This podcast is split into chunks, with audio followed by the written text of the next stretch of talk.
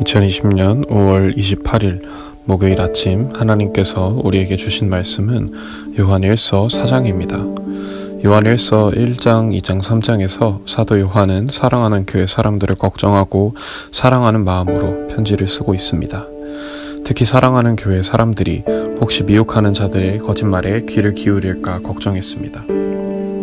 먼저 1장부터 3장까지 정리해 드리겠습니다. 모든 사람은 원래 죄인이어서 어둠 속에 있었지만 하나님께서는 예수님을 보내주셔서 우리를 빛으로 부르셨습니다. 예수님을 믿게 된 우리는 죄악과 어둠에서 벗어나게 됐습니다. 하지만 미혹하는 자들은 겉으로 보기에는 예수님을 믿는 것 같았지만 막상 어둠 속에 있었고 죄를 짓고 있었습니다. 미혹하는 자들은 예수님이 육체를 입으신 인간으로 오셨다는 사실을 부정하고 예수님 없이도 하나님을 알고 구원받았다고 착각했습니다. 하지만 사도 요한은 단호하게 예수님께서 우리의 대언자가 되시고 천국 제물이 되셨다고 말합니다. 그런 예수님을 믿고 구원받은 그리스도인은 그때부터 우리를 위해서 죽으신 예수님의 사랑을 본받으며 살아가야 합니다. 그에 반해 미혹하는 자들은 그리스도인들이 쓸데없이 예수님을 믿으면서 살고 있다고 비난했을 것입니다. 하지만 세상 속에서 죄를 지으며 살아가는 미혹하는 자들이 비난하더라도 귀 기울일 필요가 없습니다. 그들은 말만 번지르르 하지 정작 주변에 있는 이웃과 형제 자매들을 사랑하지 않았습니다. 자기 자신이 원하는 대로 이기적으로 행동했습니다. 하지만 그리스도인들은 이미 예수님의 참된 모습을 알고 있습니다. 예수님의 참된 모습을 알고 있다면 미혹하는 자들의 말에 흔들려서 잘못된 믿음을 가지지 말고 서로 사랑하라는 계명을 기억해야 합니다. 진정한 그리스도인의 척도는 바로 형제를 사랑하고 있는지 아닌지에 따라서 분명하게 드러나게 됩니다. 그러니 사도 요한은 예수님을 믿고 교회 안에서 성도 간에 서로 사랑할 것을 권면합니다. 이어서 사장을 살펴보겠습니다. 사장 1절에서 사도 요한은 모든 영을 다 믿지 말고 바르게 분별하라고 말합니다. 1장, 2장, 3장에서 말씀드렸던 미혹하는 자들과 같이 거짓 선지자들이 있기 때문입니다. 거짓 선지자들도 영적인 감각을 가졌고 얼마든지 영적이고 종교적인 의식을 거행할 수 있, 있었습니다. 예배 드릴 때나 기도할 때 여러 종교적인 의식을 치르고 있을 때는 겉으로 더 거룩하게 보이는 게 그리 어렵지 않습니다. 큰 소리로 열정적으로 기도하고 긴 시간 기도한다면 아주 신실한 그리스도인처럼 보일 것입니다. 하지만 그렇다고 정말로 하나님의 뜻을 따라서 성령의 인도를 따라서 사는 사람일까요? 사도 요한은 3절에서 분명히 말합니다. 예수를 시인하지 아니하는 영마다 하나님께 속한 것이 아니니 이것이 곧 저 그리스도의 영이니라. 영이니라. 우리라 한 말을 너희가 들었거니와 지금 벌써 세상에 있느니라. 여러 종교적인 행사에 열심히 참여해도 예수님을 구주리 믿고 선포하지 않는다면 하나님의 백성이라고 할 수 없습니다. 그래서 사도 요한은 특별히 사랑하는 교회를 향해서 경고합니다. 저 그리스도, 예수님의 뜻에 반대하는 사람들은 이미 교회 속에 있었습니다. 하지만 미혹하는 자들은 자신들이 오히려 하나님께 속했다고 생각했습니다. 예수님에 대해 반대하면서 이웃을 사랑하라는 예수님의 말씀을 실천하지 않으면서 자기 자신을 하나님께 속한 사람들이라고 착각했습니다. 교회 예배에 꼬박꼬박 참석한다고 성경 구절 많이 읽는다고 교회에서 여러 가지 봉사를 하고 있다고 해서 하나님의 백성이 되는 것이 아닙니다. 교회에서 하는 봉사, 평소에 하는 말씀 묵상과 기도와 더불어서 일상의 삶 속에서 예수님의 사랑을 행동으로 옮기고 주변의 이웃을 사랑해야 진정한 하나님의 백성이라고 할 수 있습니다. 그래서 사, 사, 도 요한은 사랑하는 교회 사람들이 하나님께 속한 사람들이라고 말합니다. 왜 사랑하는 교회 사람들은 하나님께 속한 사람일까요?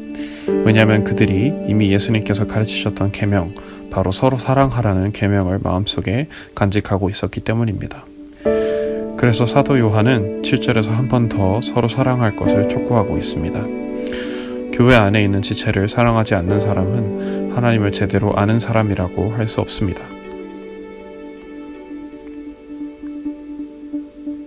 왜냐하면 하나님께서 먼저 우리를 사랑해 주셨기 때문에 그리스도인이라면 당연히 서로 사랑해야 하는 것입니다. 사장의 내용 자체는 전반적으로 1장부터 3장에서 나오는 내용이 한 번 더 반복되고 있는 것처럼 보입니다. 하지만 사, 도 요한은 아름다운 문장으로 우리가 교회 안에서부터 형제 자매를 서로 사랑할 것을 촉구합니다. 사랑하는 여러분, 우리는 서로 사랑하고 있을까요? 혹시 나 자신은 일상의 삶 속에서 다른 사람들을 사랑하고 있는지 생각해 보셨습니까? 말씀을 묵상할 때는 항상 기억해야 하는 것이 있는데요. 바로 나 자신에게 적용해야 한다는 것입니다. 서로 사랑하라 라는 말씀을 보게 되면 종종 다른 사람들을 쳐다보면서 아휴, 저 사람이야말로 교회에 있는 사람들을 사랑해야 하는데 라고 생각하는 분들이 있을 수 있습니다. 하지만 성경 말씀은 자기 자신에게 적응해야 합니다. 그러니 우리는 요한일서를 보면서 다른 형제를 비판하는 것이 아니라 다른 사람을 쳐다보면서 비판하기보다 먼저 자기 자신이 정말로 다른 형제 자매를 사랑하고 있는지 되돌아봐야 합니다. 예수님께서는 어렵고 힘든 사람을 보시면 망설이지 않고 지혜로운 방법으로 도와주셨습니다. 마지막에는 결국 우리를 위해서 십자가에서 죽으시고 부활하셨습니다. 예수님은 제자들의 말을 끝까지 경청하셨습니다. 제자들이 믿음이 부족하더라도 정죄하지 않으시고 끝까지 사랑하셨습니다. 제자들이 예수님을 배신하고 도망갔을 때도 예수님은 그들을 용서하셨습니다. 그러니 우리도 교회 안에 있는 형제 자매를 용서할 준비를 해야 합니다. 우리는 서로를 용서하고 서로를 용납하고 서로를 사랑할 수 있어야 합니다. 나 자신의 죄를 먼저 돌아보고 다른 이를 용서하시기 바랍니다. 진정한 그리스도인은 자신의 추악한 죄를 인정하고 예수님께서 우리의 죄를 위해서 십자가에서 죽으시고 부활하신 사실을 기억해야 합니다. 예수님께서는 우리가 형편없이 죄를 지으며 다른 형제 자매에게 큰 상처를 주고 있을 때도 우리를 용서해 주셨습니다. 예수님의 사랑에 감격하여 회개하고 예수님, 예수님을 믿게 됐다면 이제 죄로부터 돌이키고 예수님의 사랑을 실천하시기 바랍니다. 요한일서 4장은 특히 11절부터 이어지는 구절들이 참 아름답습니다. 4장 11절부터 21절을 읽어드리면서 마치겠습니다. 사랑하는 자들아 하나님이 이같이 우리를 사랑하셨은즉 우리도 서로 사랑하는 것이 마땅하도다.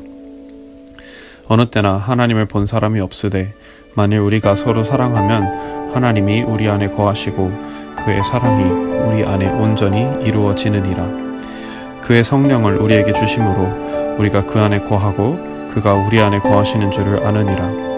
아버지가 아들, 아들을 세상의 구주로 보내신 것을 우리가 보았고 또 증언하노니 누구든지 예수를 하나님의 아들이라 시인하면 하나님이 그의 안에 거하시고 그도 하나님 안에 거하느니라. 하나님이 우리를 사랑하시는 사랑을 우리가 알고 믿었노니 하나님은 사랑이시라. 사랑 안에 거하는 자는 하나님 안에 거하고 하나님도 그의 안에 거하시느니라. 이로써 사랑이 우리에게 온전히 이루어진 것은 우리로 심판날에 담대함을 가지게 하려 함이니 주께서 그러하신 것 같이 우리도 이 세상에서 그러하니라. 사랑 안에 두려움이 없고 온전한 사랑이 두려움을 내쫓나니 두려움에는 형벌이 있음이라. 두려워하는 자는 사랑 안에서 온전히 이루지 못하였느니라. 우리가 사랑함은 그가 먼저 우리를 사랑하셨음이라. 누구는지 하나님을 사랑하노라 하고 그 형제를 미워하면 이는 거짓말하는 자니 보는 바 그 형제를 사랑하지 아니하는 자는 보지 못하는 바 하나님을 사랑할 수 없느니라. 우리가 이 계명을 주께 받았느니 하나님을 사랑하는 자는 또한 그 형제를 사랑할지니라